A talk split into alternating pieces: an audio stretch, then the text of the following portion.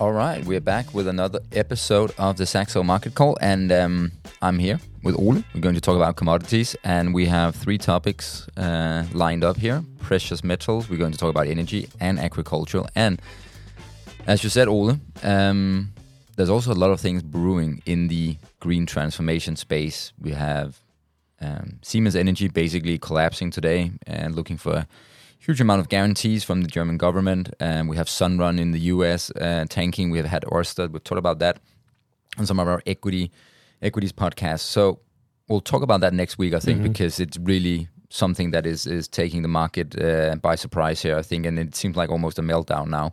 Um, but yeah, because we obviously have a we have a, a tough month for equities, no doubt about it. Yeah. I think if, when we look at the equity baskets. Uh, that uh, you created over the last couple of years, uh, Peter. It's really only uranium, uh, no, sorry, uh, defense that's up this month, and uh, and this green transformation is down more than twenty percent. So uh, it's yeah. really something going on. But I think part of that is also the reason what we why we are seeing some of the movements in in the actual commodities because. Funding costs are very high, and it's having a negative impact. But yeah, also having some support in in other areas like precious metals. Right, and and we're going to talk about that because gold has really been on a on a on a strong move lately, and um, know, we have another event. So it seems like we are now in a regime with the galloping interest rates where we sort of we the market is looking for a breaking point where something starts to break, and we've had a a big breakout in the last 24 hours in uh, in dollar yen. A lot of talk ahead of that Bank of Japan meeting on Monday. What will they do? Will they continue to let the currency uh, go into a, into the basket, or will they change their course on the yield curve control? And it seems like gold is really being favored here. And I mean, as you said, I mean, gold is something that can that can keep value if anything else is in distress, whether it's geopolitical or it's uh, the currency. So, Ole, take us through what you think, what your what your thoughts are on, on gold and what could happen next. Well, I think first and foremost, uh, the if you look at what normally tends to drive gold, uh, you can throw that out the window just for now. Uh, and that's really also, I think, what's causing a lot of head scratching because simply we are seeing right now and has been have seen for the past couple of weeks that gold has been rallying at the same time as the dollar has been going up and yields has been moving sharply higher as well. So that's really not what the the, the textbook tells us that uh, should happen. Uh, normally there's an inverse correlation, but it does obviously highlight there's something else going on. And what we're uh, seeing recently is actually, as you mentioned, Peter, whenever gold goes or whenever yields go up, gold actually go up as well because simply we reach that level, I think, in interest rates and yields, long end yields, where there is a risk that uh, this this market could become disorderly, uh, maybe an, uh, an liquidity event. Um, lots of debts or lots of losses are currently sitting on books at all all sorts of investing investing houses, from banks to asset managers to pension funds, and the, the, basically that this is creating some tensions. And it really is going to be interesting to see what what the FOMC will do next week, because obviously all the data we had from the US coming in over the last uh, last few weeks here, they're all strong most of them are strong. And uh, where does that leave the FMC? Uh, will they still uh, claim that rising yields is, is doing the job for them, so they're not doing it, going to do anything? Or are we going to see any signs of them worrying about the, the, the, the spike we're seeing in in yields right now? So. Um,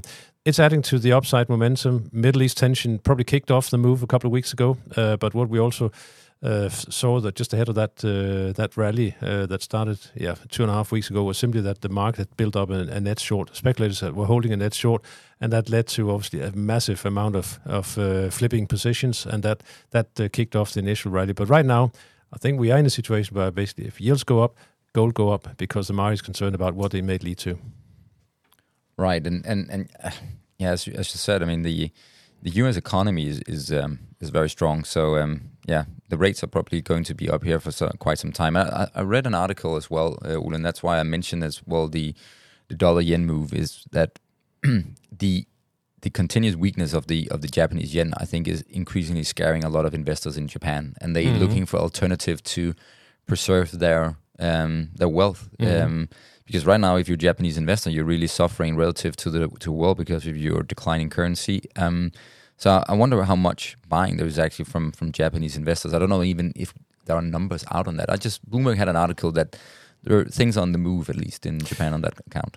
Not not uh, not specifically, but uh, but uh, that is obviously uh, something that we have seen also happening elsewhere. We've seen that in in, uh, in China, where the weakness of the renminbi this year has also triggered quite a strong uh, strong surge in demand for, for gold. So it is a it is the look is the lookout for an alternative, and and right now it seems like gold and Bitcoin are the two areas where where investors are looking. I think also because some of the weakness we're seeing in the U.S. now is, is some of these these high flying technology stocks. And this really has been an area that's been populated by or popular among our younger investors, and and they are uh, they're probably. I think maybe a little bit quicker to uh, to to shift direction. Say, well, I need something else. Uh, what else is moving? And uh, they're looking at both Bitcoin and gold going up, and uh, they want to join the move. So let's see what happens. I think the in the week ahead, we there's a couple of things we will be well, we'll have to keep an eye out for, and that's uh, first and foremost within the gold market, whether there is a pickup in ETF uh, demand. We've seen that flow uh, on a continued uh, downward trend now for for more than a year, and it hasn't really shown any sign of pickup, even though we had this very strong rally. And I think that has to do with asset managers basically looking still at the the high level of interest rates, uh, especially at the short end, so basically funding cost of holding a gold position is still high, and they need comfort. They want confirmation that the peak is in before they start really to engage. And if that happens, that that could be the next uh, trigger for for further gold uh, gold appreciation, simply because the ETF the, um, number or DCF holding is relatively weak. Excuse me. And then also, I think we looking at the bond market next week, the quarterly refunding is going to be announced. And uh, and we know that the, the Treasury needs to issue a, a heck of a lot of bonds uh, in in the coming coming months and years, and uh, they're basically going to uh, announce how much they uh, they're looking to refund in terms of threes, fives, tens, and long end uh, long end bonds, and that as well could potentially weigh on yields or lift yields and and see what gold how gold react to that. We got the FOMC meeting, and um, then I think also um, some of the the other metals that are potentially could be benefiting from this investment demand is silver and platinum. Right now, they are they've been left behind. Platinum's discount to gold is at a at a record, and silver's uh, the gold silver ratio is also reasonably elevated, uh, indicating that uh, silver is not where investors are heading right now. But if gold manages to hold on to these gains, then uh, we probably will see some uh, uh, some search for relative value plays, and that's where silver and platinum comes in. But we're not quite there yet.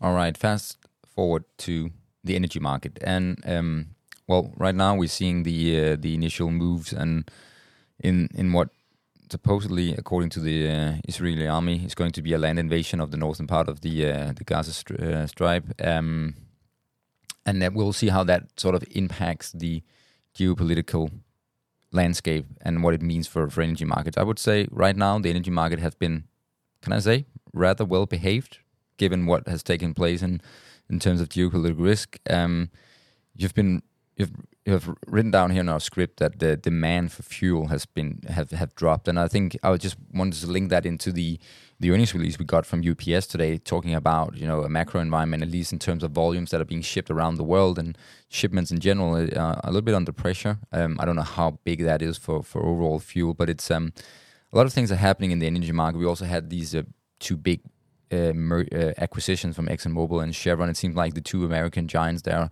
they're doubling down on uh, on oil and gas as we see green transformation basically melting uh, melting down here. They they doubling down on the, the, the the old energy sources, if you will, the ones that we know, the ones that actually makes the world go around. Indeed, and and and I think part of that is simply the fact that we are not going to see a peak in, in oil demand anytime soon.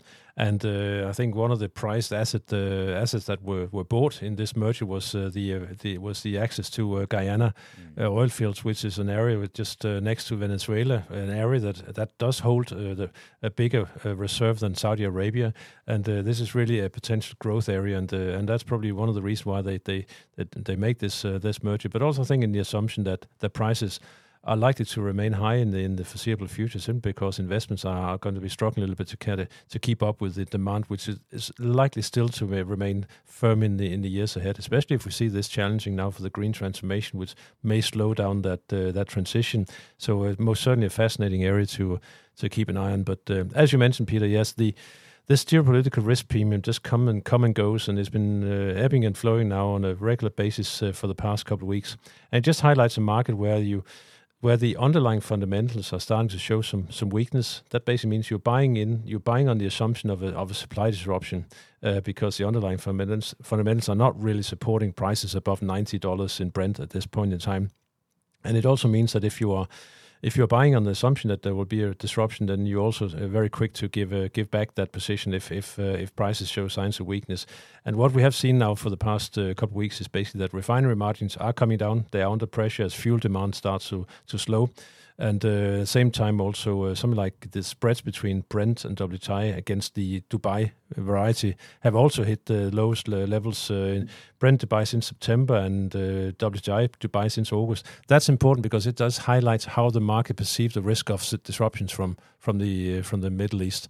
Uh, obviously, that spread is how you how you kind of price that mm. between uh, if if you think there's going to be a lack of uh, supplies from Middle East, then obviously that spread will will widen out. They have actually come down recently, so the market is fairly fairly uh, benign about the, the, the risk. And I think the the main reason for that is simply that U.S. is no longer a major customer uh, buying oil from the Middle East. It's India, it's China. Russia has a major. Russia is sending a lot of oil to uh, the Middle East uh, for refining, which is then shipped back to a place like Europe uh, because we can't buy it directly from them. But it ends probably ends up in European cars anyway. Um, and that so there's a lot of interest from major sources, major uh, countries apart from the U.S. and others that that don't really want to see this uh, this spread. Saudi Arabia they have a massive uh, plan for their future and uh, they don't want to be disrupted by by war as well. So I think that's so that I think that potentially could could prevent um, it spreading. That and that's why I'm a little bit lukewarm about calling hundred dollars plus anytime soon. Uh, still looking for Brent probably settling into this eighty-five to ninety-five dollar range. All right, last uh, topic today: agriculture.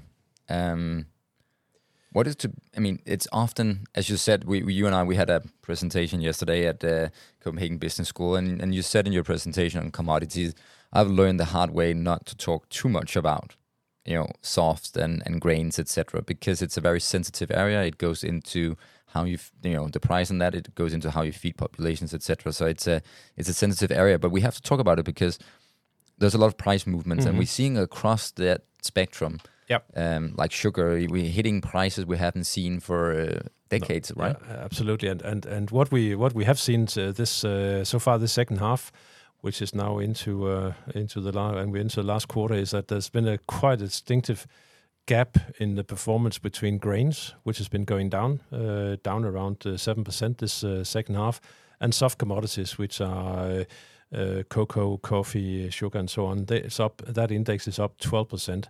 And I think part of that is, uh, well, it's obviously a battle between ample uh, versus tight supply. Ample supply of grains following a northern hemisphere hemisphere crop season, which turned out to be better than expected, and southern hemisphere concerns about uh, uh about the El Nino having an impact on uh, having a weather impact. And this is really some of the regions where we're seeing some of these soft commodities being uh, being being produced. cocoa on the Ivory Coast and and sugar in in in India and in Thailand and, and Brazil and and so on. And uh, obviously, I haven't even talked about uh, orange juice, which is hitting a record high. But uh, olive oil, olive and olive oil, indeed. Uh, olive oil is uh, used to be was it uh, two thousand dollars a ton? Now this risk is going to hit ten thousand dollars a ton. So uh, stock up on your olive oil for for the coming season.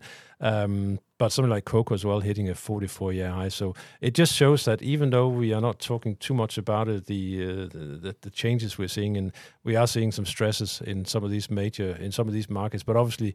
We can live with cocoa at a 44 year high, but uh, if we suddenly saw wheat or rice prices uh, surge to these kind of levels, then obviously it would be a complete different uh, different uh, thing we'll be we'll be focusing on. So uh, so for now, the soft is is is hurtful, it's painful, but it's not it's not uh, it's, it's, not as severe as if it was the grain sector that was uh, that was leading the way. And and luckily, so far we we survived another year with ample supply.